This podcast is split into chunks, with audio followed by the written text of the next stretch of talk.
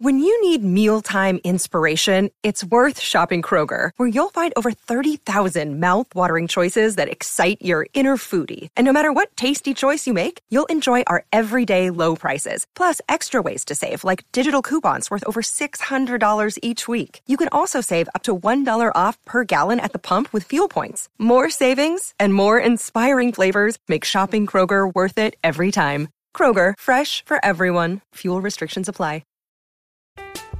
I'm Alex Rodriguez. And I'm Jason Kelly. From Bloomberg, this is The Deal. Each week, you'll hear us in conversation with business icons. This show will explore deal-making across sports, media, and entertainment. That is a harsh lesson in business. Sports is and, not as uh, simple you know, I, as bringing a bunch of big names together. I didn't want to do another stomp you out speech. It opened so, up so many more doors. The show is called The, the Deal. Deal. Listen to The Deal. Listen to The Deal on Spotify.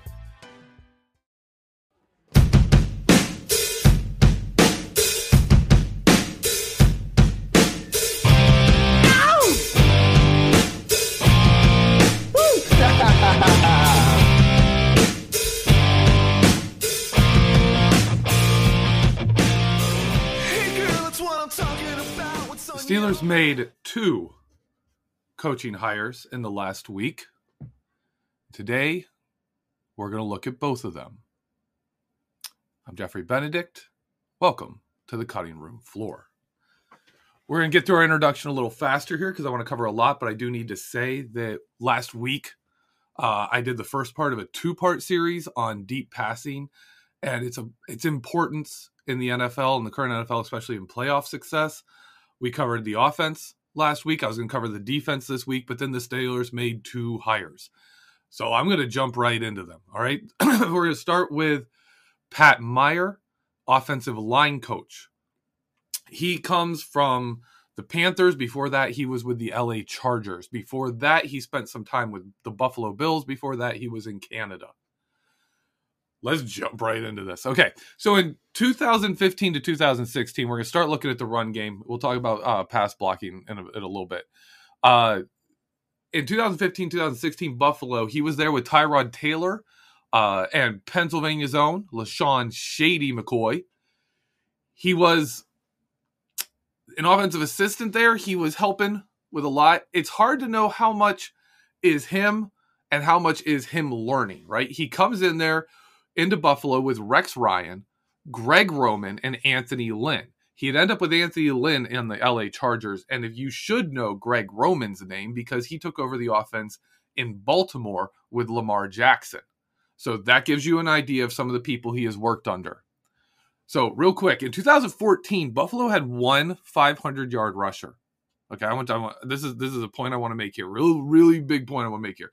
twenty fifteen, Buffalo had two.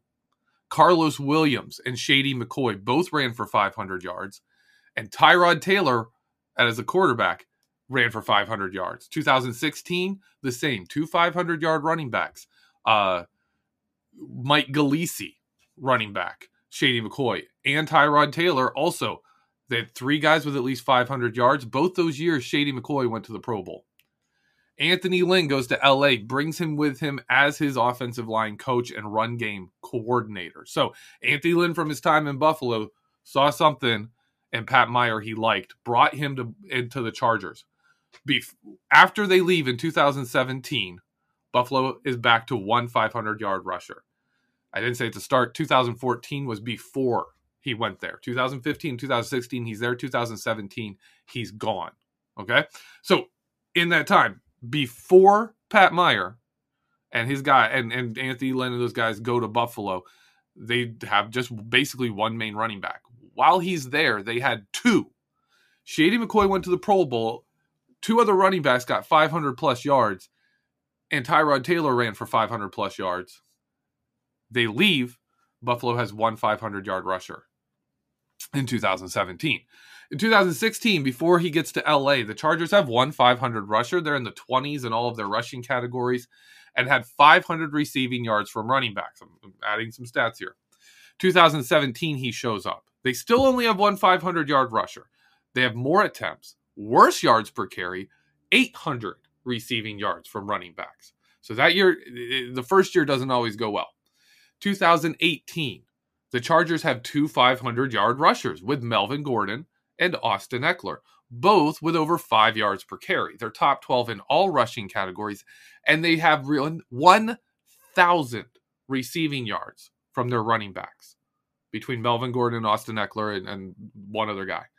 two thousand nineteen, they have two five hundred plus yard rushers again. Despite their injuries with Melvin Gordon, he got to five hundred. They use Austin Ekeler very creatively. He had five hundred fifty-seven rushing yards, nine hundred ninety-three receiving yards.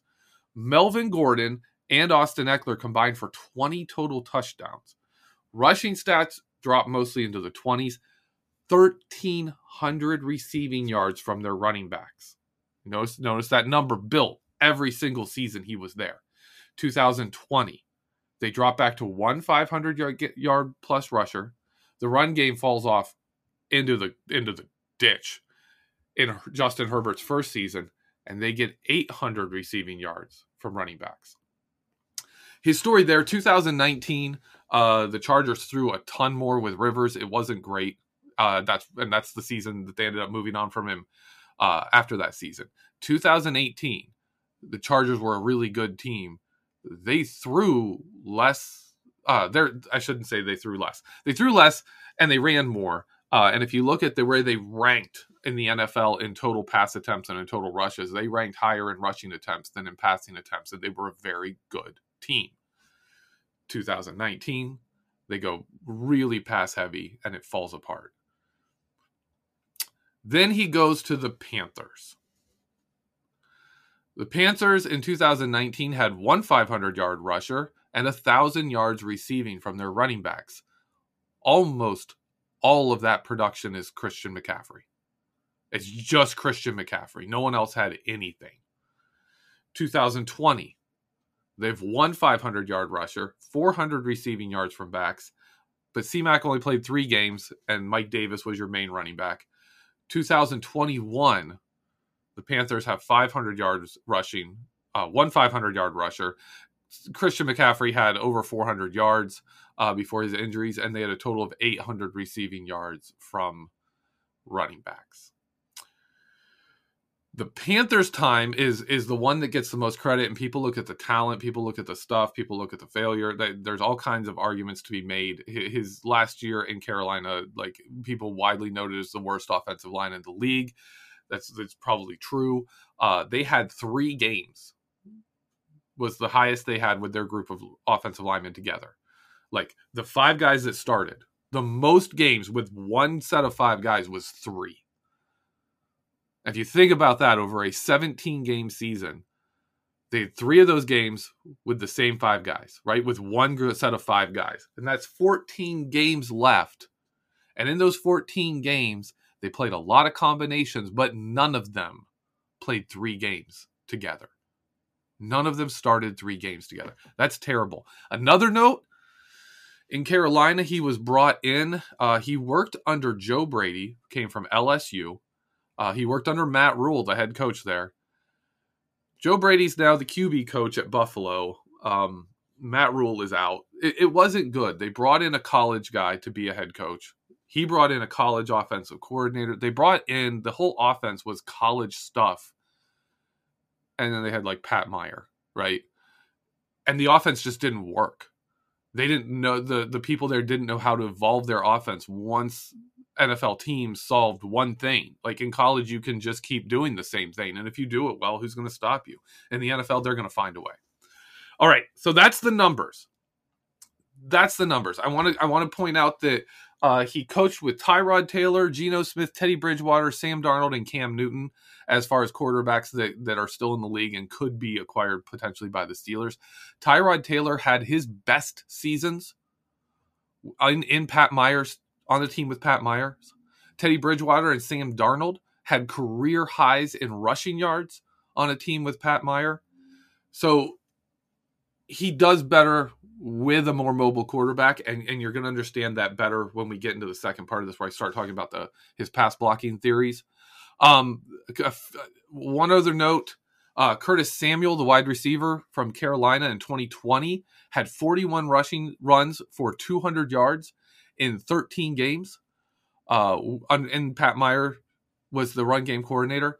The rest of his career, forty-five games, he has thirty-five total runs.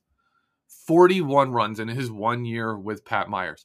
Pat Myers likes to use multiple runners.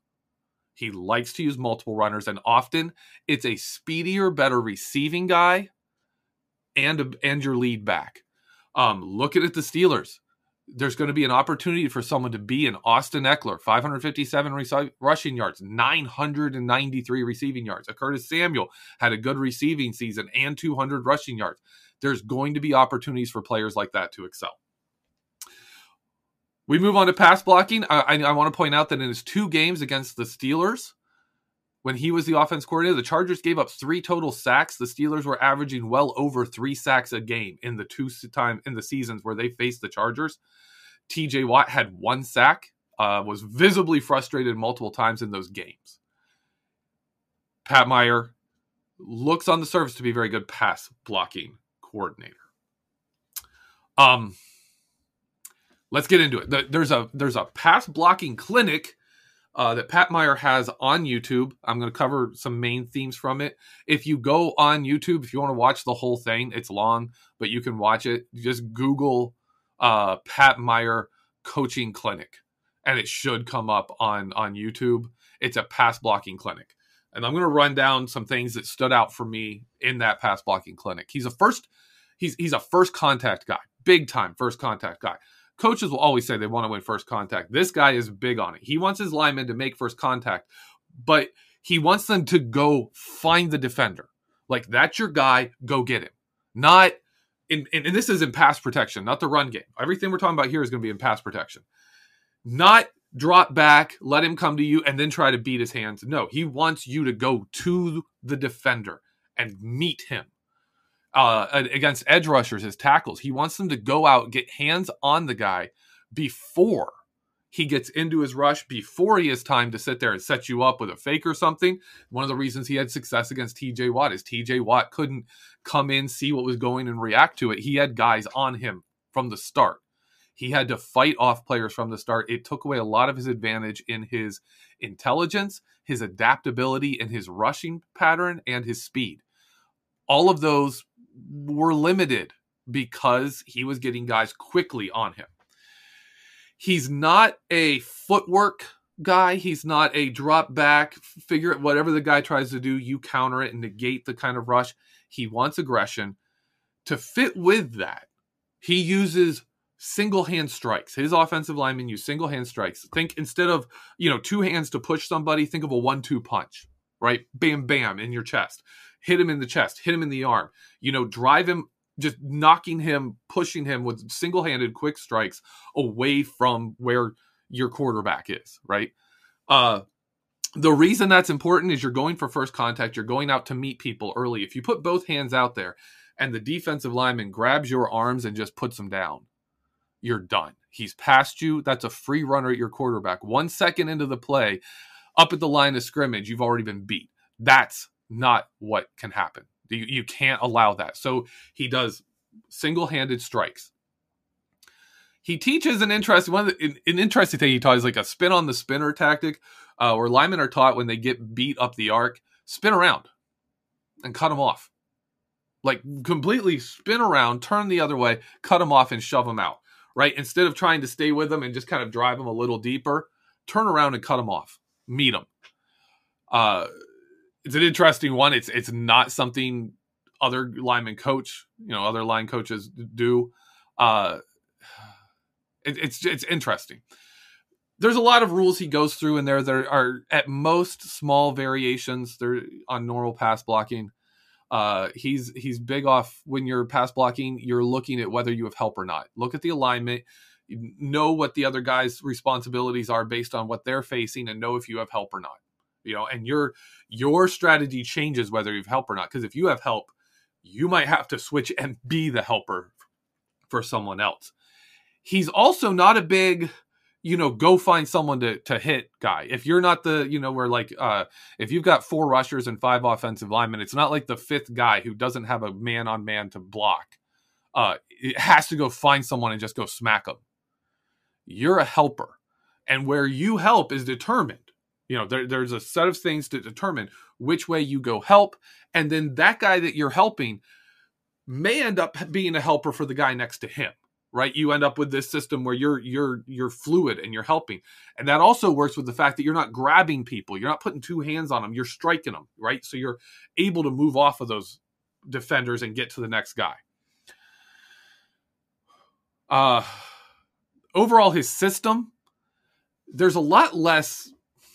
It's like judgment, uh, a lot more freedom, willingness to rely on the quarterback moving. Like if they, if we're able to drive, you know, if we're beat, but we're able to drive the guy a little bit to the right, quarterback better get to the left, right? Don't don't sit there in the middle of the pocket and be like, no, you need to give me a good pocket.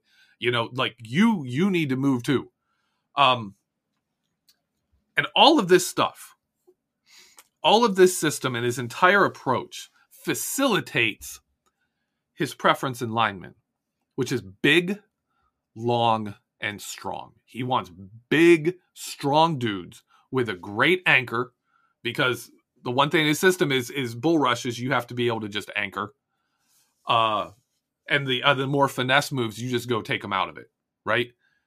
And if you think of that strategy, you think of that approach, long arms is going to be good for reaching these guys. Strength, so you're pushing them off. One-hand strike is, bam, it has range and it has some power behind it.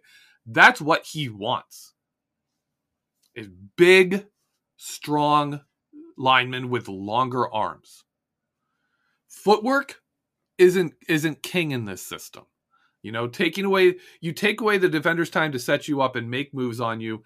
As long as you have a good anchor against a bull rush, uh, you're going to be okay, right? That's his approach. And the fact that you're going out to meet someone farther away from the quarterback and making a pocket farther away from where the quarterback is, you have some ground to give with your bull rush. He teaches a double hop, right? Uh, that that to anchor. Like if someone hits you with a really good bull rush, you you hop and then you hop again. And those two hops, that first one slows him down. The second one, you need to stop him, right? You get that leeway, right? You don't have to be the best pass blockers to work in this system. Other than Kendrick Green, the Steelers' offensive line this past year were mostly longer armed.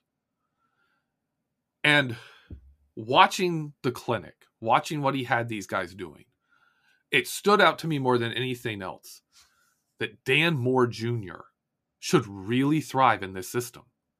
Like, Dan Moore Junior is the offensive lineman this guy wants. Just a bully in the run game, good with one-handed strikes. He did a whole bunch of one-armed blocking in college that threw me off.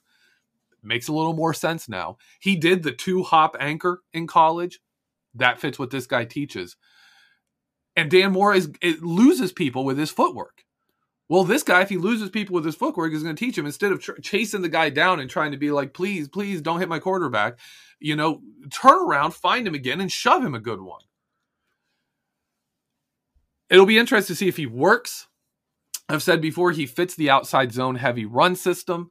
Uh, I like his approach in pass blocking, especially when you have guys like Kevin Dotson, Dan Moore Junior, Trey Turner is a guy that would work in this system, right? This this system would have been better for Trey Turner last year.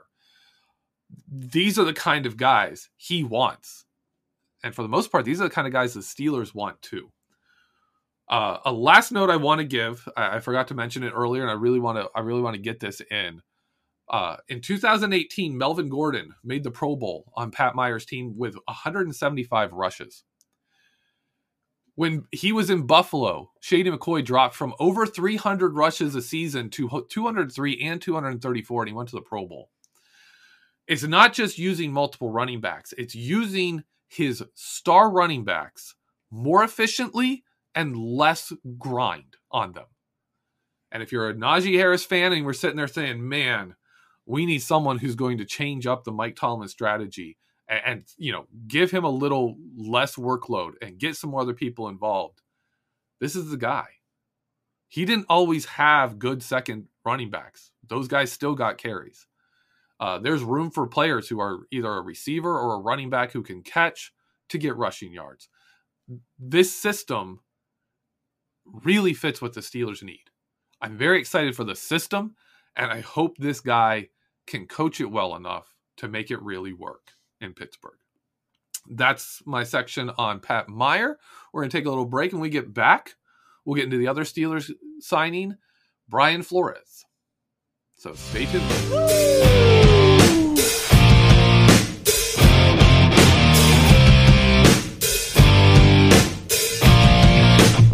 I was about to give up when I saw you coming outside the door. I'm Alex Rodriguez. And I'm Jason Kelly. From Bloomberg, this is The Deal. Each week, you'll hear us in conversation with business icons. This show will explore deal-making across sports, media, and entertainment. That is a harsh lesson in business. Sports is and not as uh, simple you know, I, as bringing a bunch of big names together. I didn't want to do another stomp you out speech. It opened so, up so many more doors. The show is called The, the deal. deal. Listen to The Deal. Listen to The Deal on Spotify.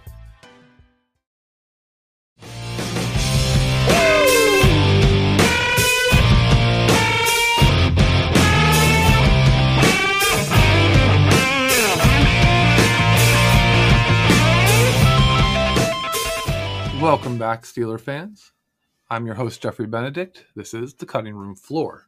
Cutting Room Floor is brought to you, as always, by the Behind the Steel Curtain network of podcasts and behind the steel curtain dot com. Make sure you're heading to the, the site, get all our articles, make sure you're listening to all our podcasts, all of our content this offseason. It's going to be good, and it's going to continue to be good. All right, jumping right in. Again, lots to cover. Uh, second half of the show, we're talking about Brian Flores. Brian Flores comes from Brooklyn. His parents are immigrants from Honduras. Grew up in uh, Brownsville, pretty rough neighborhood. His uncle was a New York City firefighter. He's the one that got him into football. He, as soon as he hit football, he was a football junkie. He was quick. He was smart. He was driven. He was an undersized player. He was one of those heart players we talk about. Uh, he made it to Boston College. Boston College, he played defensive back, moved to linebacker, and despite being five foot eleven and two hundred eighteen pounds, uh, played linebacker and was second in tackles in his senior season. He was an academic All-American, had fantastic grades. At the at the time he was being promoted and moving up through the Patriots coaching ranks, people said it was likely that he would have been in a rookie mini camp tryout type situation where he may have earned a job as a special teams player. He was that kind of hustle, effort, and intelligent player that people like to have. He was described as a perfect Patriots player, one of those scrappy, undersized, smart, tough, determined guys that the Patriots love, love to have as their depth and their, and their, you know, bottom of the roster guys. So, he's hurt his senior season. He doesn't go to his bowl game. He misses minicamp tryouts.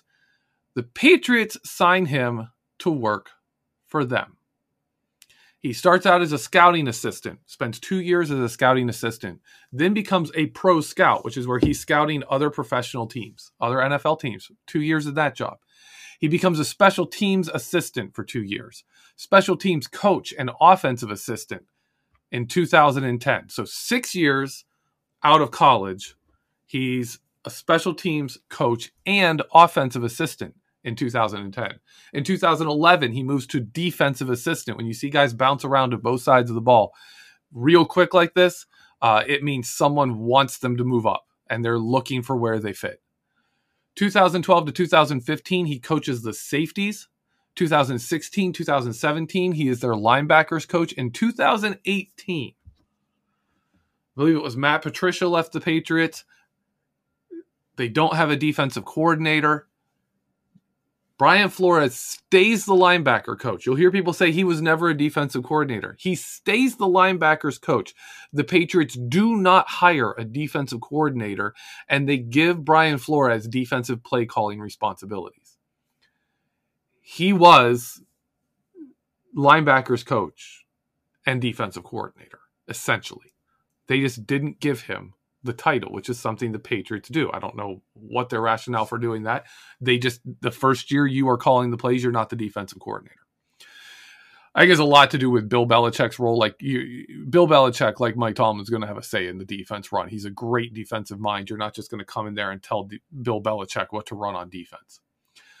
In two thousand eighteen, Brian Flores is calling the plays in New England. two thousand eighteen should stand out to you because that was the year the Patriots went to the Super Bowl and held the Los Angeles Rams to three points in the Super Bowl. That was Brian Flores calling the plays. That was his defense against the Rams, holding them to three points.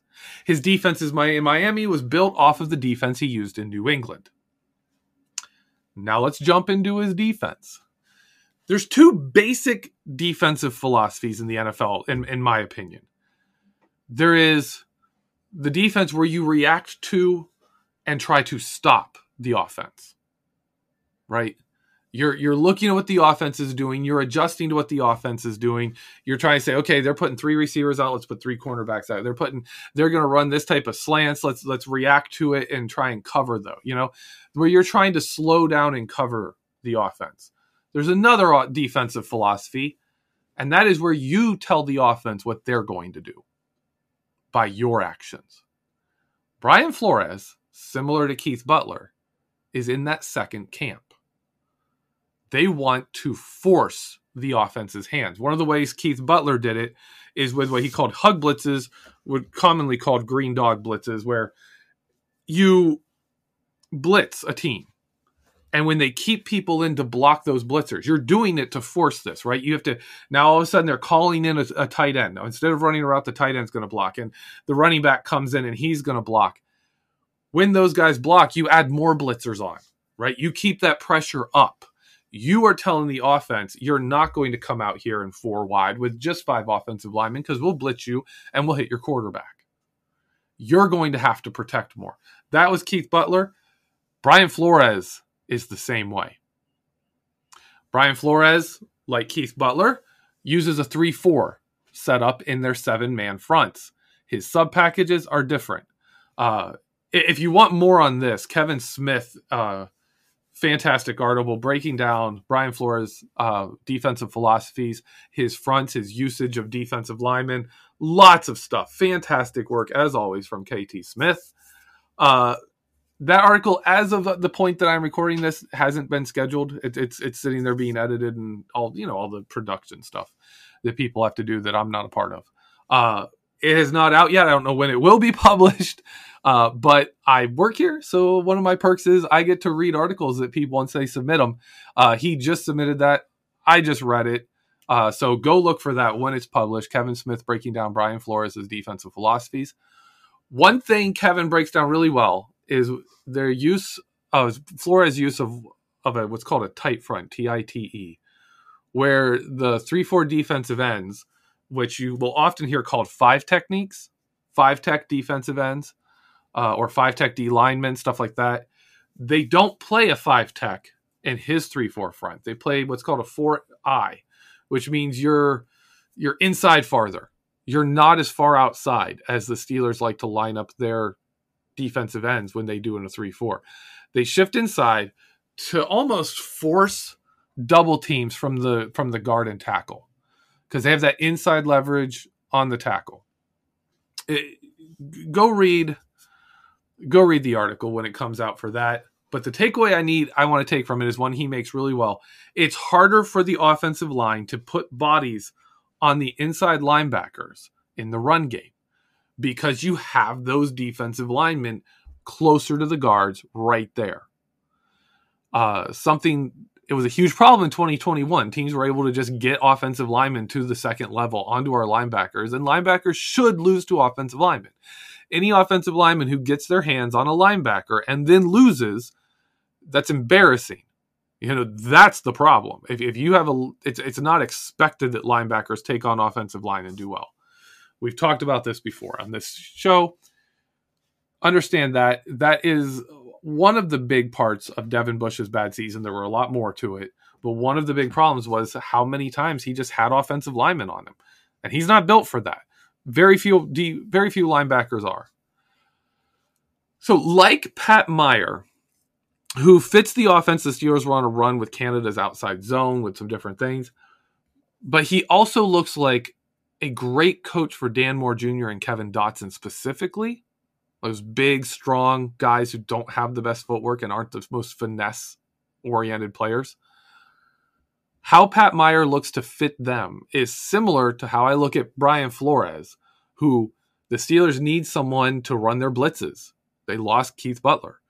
You know, uh, that's what they need.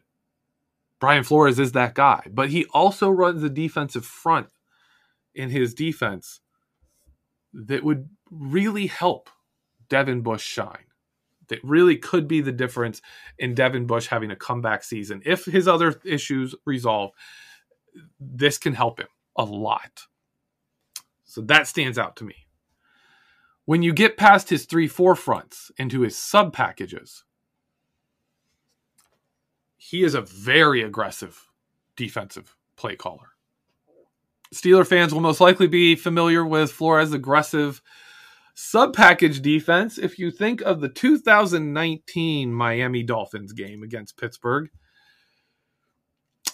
They had a specific place with where the Steelers scored a forty-five-yard touchdown with seventeen seconds left in the half, where the Dolphins ran a cover zero blitz, which meant they blitzed eight guys, put three into coverage, and Deontay Johnson, with all that space, was able to get open, get a pass, and score a touchdown with seventeen seconds left in the half, and the Dolphins leading fourteen to three at that point.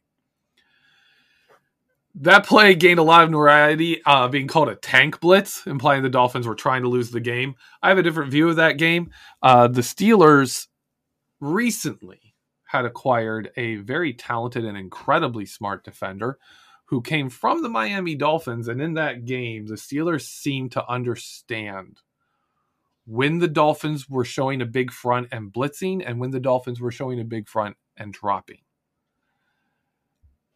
That, to me, stands out more than the idea that they were tanking when they called that, or Brian Flores is just an idiot. What stood out to me is that it looked frequently like Mason Rudolph and the offensive line, the offense kind of knew the Dolphins, what they were going to do.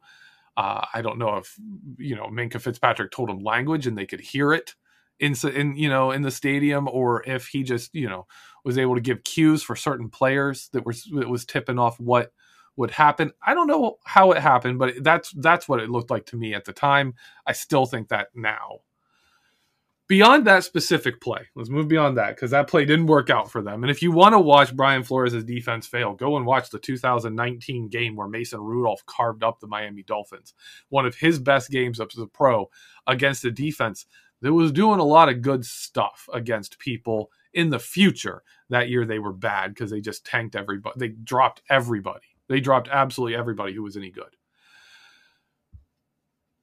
Those aggressive blitzes, though, are a key part of Brian Flores' defense. He is not afraid to gamble. He's a person who isn't afraid to fail.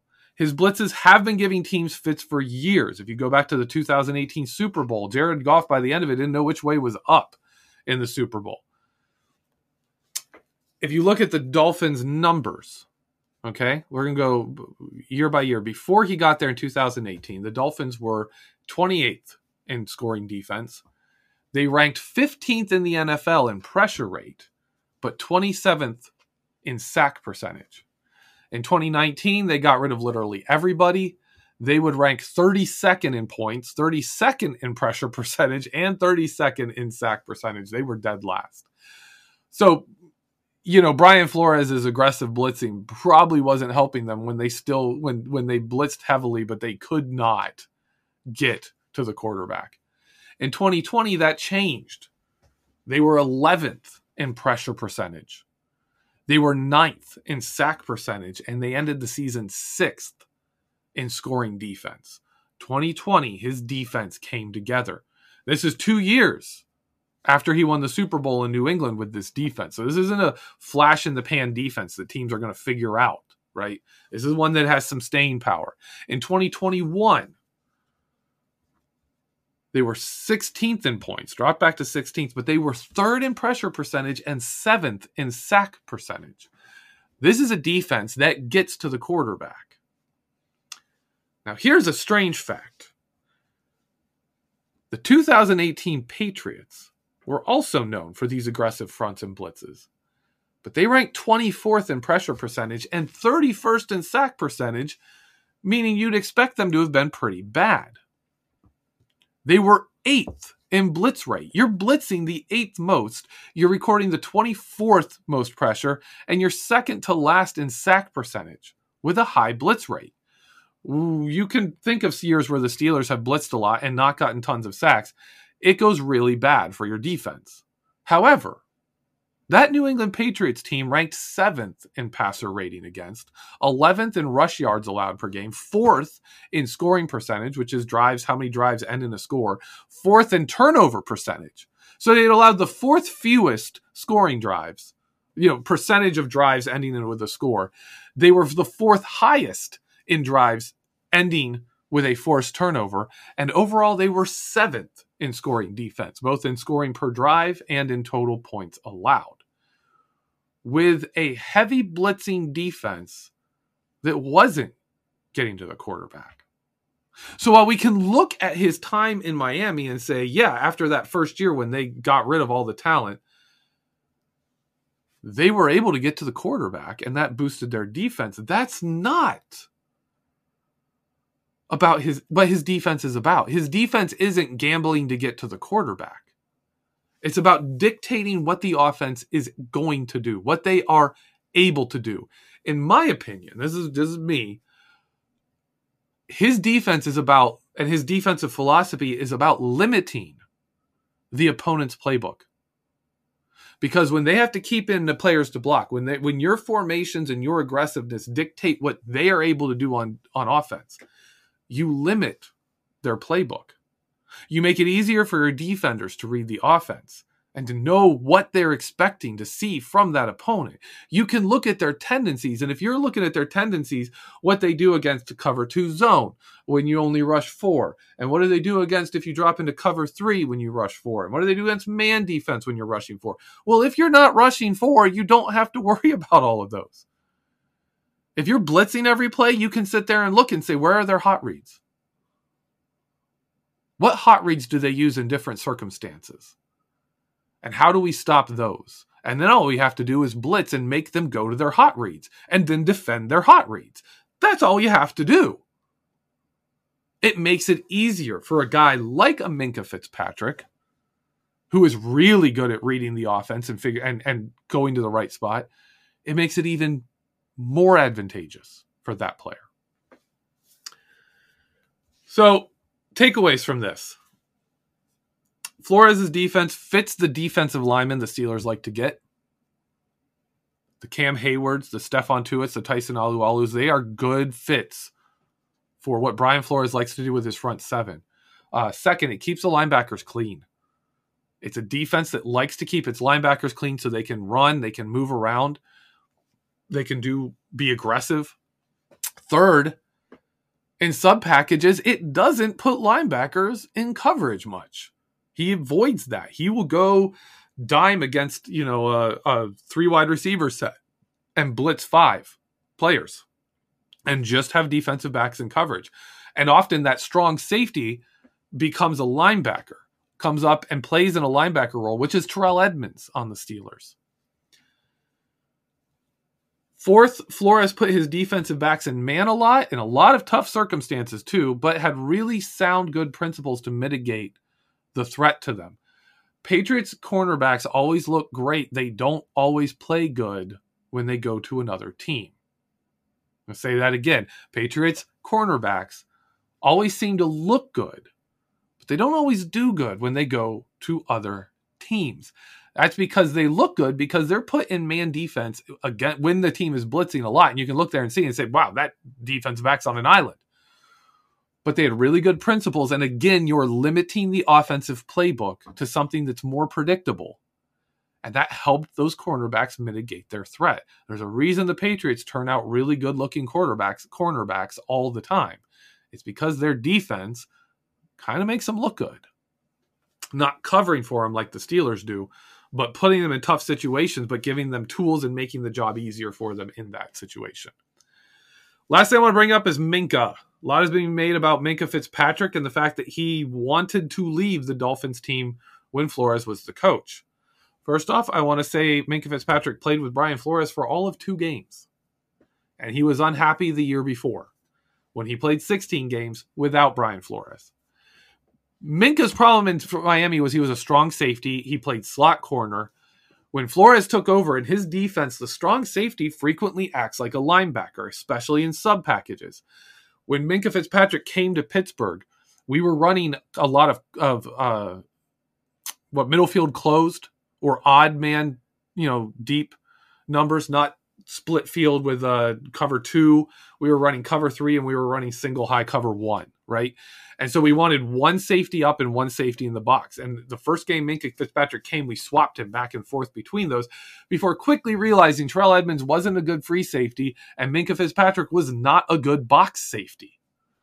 And once we realized those, we put Minkah at free safety, Terrell Edmunds in the box, and then we moved Terrell Edmunds all over the place. But we put Minkah Fitzpatrick at free safety full-time, and he thrived there. When Brian Flores was the head coach of the Miami Dolphins, they had Minkah Fitzpatrick and a five foot nine, one hundred ninety-six pound cornerback turned free safety playing as their safeties. Minkah was the strong safety. He was asked to play in the box. He was asked to play like a linebacker. It didn't work well for him. And again, that two thousand nineteen was largely stripped of talent. The whole defense didn't work well. Minkah Fitzpatrick will not be asked to play that in Pittsburgh. Brian Flores isn't going to come to Pittsburgh and demand that they play Terrell Edmunds, Terrell Edmunds at free safety, and that Minkah Fitzpatrick come down and play like a linebacker in the box. That's not going to happen. So I don't think Minkah and Brian Flores are a problem. We never heard that he had specific problems with Brian Flores. He was unhappy with his role in the defense. He will not be playing that role in the Steelers defense in twenty twenty-two. So I don't think that's going to be a problem.